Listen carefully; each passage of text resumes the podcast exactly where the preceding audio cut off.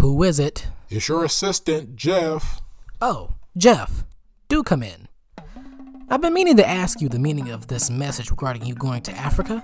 Well, it's pretty simple, actually. I'm going on leave to find my queen. Your queen? Yes, you see, for years I've been wishing to marry a beautiful queen from the Isle of Wakanda, and I'm sure you'd agree with me on the matter if you've seen pictures of them. I'm sure I would. Wait, wait, did you just say Wakanda? Uh, yeah. Why? Is something wrong? No, it's just that I think you're using this week off because I'm reviewing a movie about a king from a fictional country in Africa seeking his queen in America. no, no, no, it's, it's not that. Oop, would you look at the time? My Uber's waiting on me to escort me to the clothing store, then on to the airport.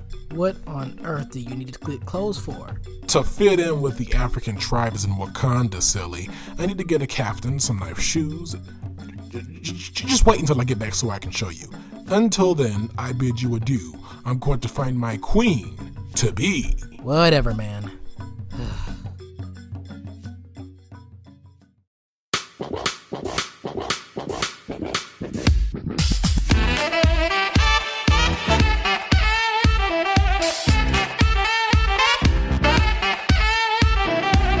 Hello, hello, hello, everyone out there in podcast land. You're listening to yet another Western Reviews podcast. Or if you're new to the show, that's perfectly fine. Welcome all, welcome all.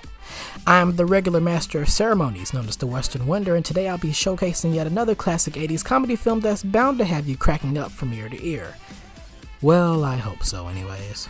Now, before I get into the review, if you want to stay tuned for any upcoming reviews or non review shows, there's two social media outlets to keep you posted. You can follow me on my Twitter page, which is at reviews underscore western, that is, reviews underscore western, or on my Instagram page, which is at Western Reviews Official, that is, Western Reviews Official. Coming soon, two new back to back reviews of to be released movies, and a new show within a show about music artists from previous decades stay tuned for more info. With that being said, I'll continue last week's format switch up and playing the trailer for the particular film that I'll be reviewing today. So please take a listen and stay tuned for my review afterwards.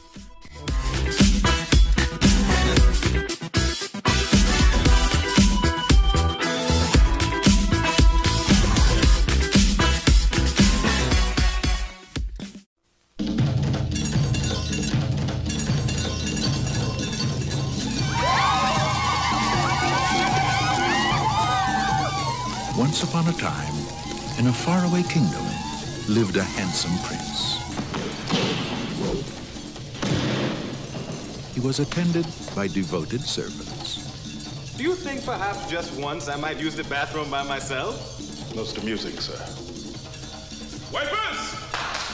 And engaged by royal decree. Why? Why can't I find my own wife? We've gone to a great deal of trouble to select for you a very fine wife. I want a woman that's going to arouse my intellect as well as my loins. Where will you find such a woman? In America. So he traveled across the sea to the land of opportunity, which is where the fairy tale ends and our story begins. Okay, now that's as spoiler free as you're going to get, as there will be spoilers here and there, so just a little warning before I start this review. Now, onto the plot. In a beautiful African country named Zamunda, Prince Akeem, played by Eddie Murphy, one of his many roles in this film, has become tired of being pampered all of his life and not being able to do simple things, such as hygiene and cleaning, by himself.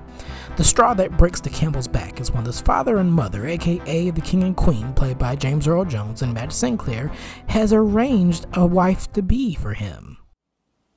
She's your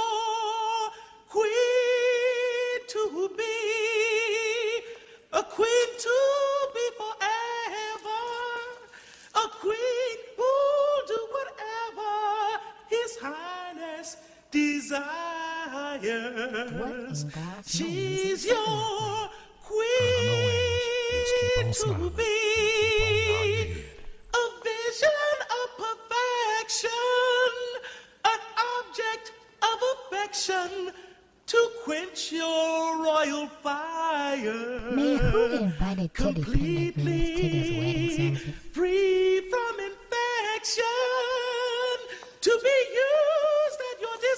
Sounds like only one force of Temptations made their flight for tonight. your direction, your queen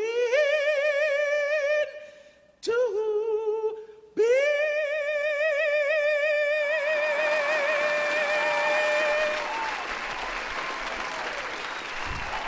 African chocolate. Doesn't he sing so well? Maybe we should have stayed in Wakanda.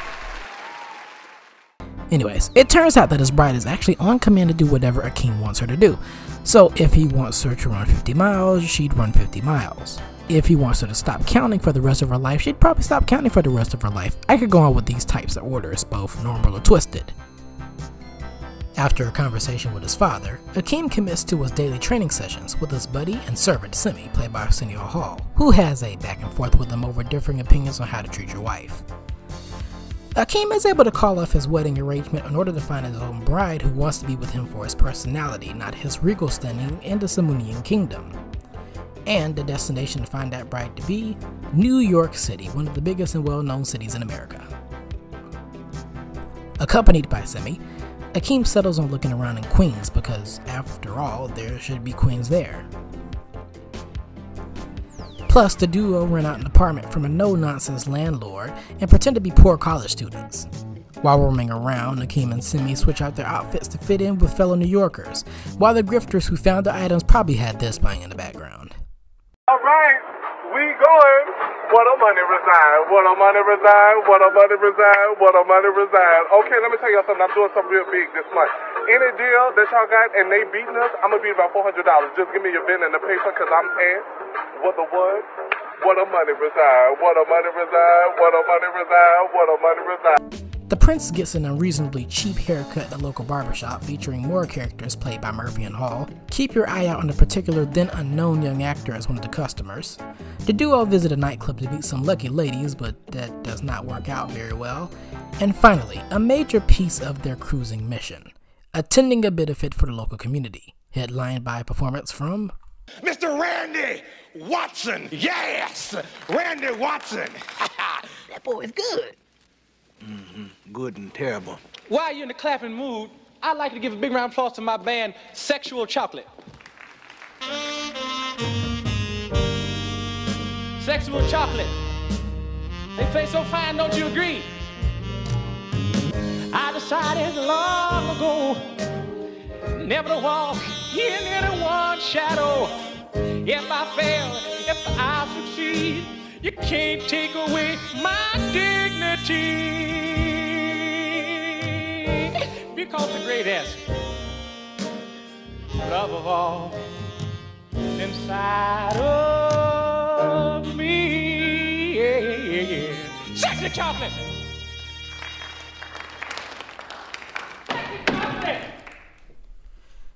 That crowd just wasn't ready for the greatness that was Randy Watson. While attending the benefit, Akeem gets his eye on a beautiful young lady named Lisa, played by Shari Headley. And in order to get closer to her, he and Simi must willingly apply for a job at McDowell's, a parody of that restaurant with the clown mascot. Well, he's not primarily used as much anymore, but still. An establishment where she works and is owned by her father, Cleo, played by John Amos. While things seem fine for Akeem, there's major roadblocks in his way of talking with Lisa. First of all, him still trying to fit it with American ethics. And second of all, she has a boyfriend, Daryl, whose father owns the wildly popular Soul Glo brand. Just let your soul glow.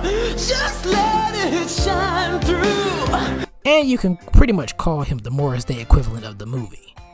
Now, for the rest of the film, Akeem tries to win Lisa's affections while Simi gets fed up living without proper fancy finances under his belt, which unfortunately spawns a surprise visit from Akeem's parents after he sends a telegram begging for money.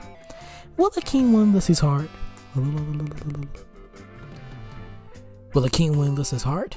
Will his parents let him go through his proper marriage without any interference? Will Simi suffer consequences for not checking up on Akeem when he should have more often? Find out by the conclusion of this movie. My overall thoughts for the movie is this it's definitely funny. No, seriously. There's a lot of memorable jokes that have come out of this movie, more than I can air out here. Some of these jokes will most likely stand the test of time. From the one liners to the very soulful musical numbers, everything just fits. But alongside the jokes, how about that cast? black excellence. Eddie Murphy and Arsenio Hall are MVPs for the fact that they transformed into multiple characters for this movie, and the supporting cast were excellent as well. Lots of familiar faces that will become big names or already were big names. It's no shock that the movie made a lot of dough at the box office. One more thing that I would like to mention the setting in Zamunda is beautiful. It's a place where I would want to live alongside Wakanda. Pretty skies and plenty of animals. Honestly, it's a must watch if you haven't. Matter of fact, go do it now. Go find your sources on how to watch this classic because it's a must watch. Now we must await the sequel to see how it holds up. Hopefully, not too much of a disappointment. Anyways, I hope you all enjoyed the review today. Stay tuned for next week's reviews, the first pair of new, new, new, new, new, new, new movies that I'll be reviewing on the podcast. The first one being What Else But the Coming to America sequel, and the other being the latest SpongeBob movie. And for that review, I'll be joined by a very special guest. Until then, be safe out in these streets and don't plan to rob McDowell's anytime soon. I'm the Western Wonder, and I'm out of here. Peace.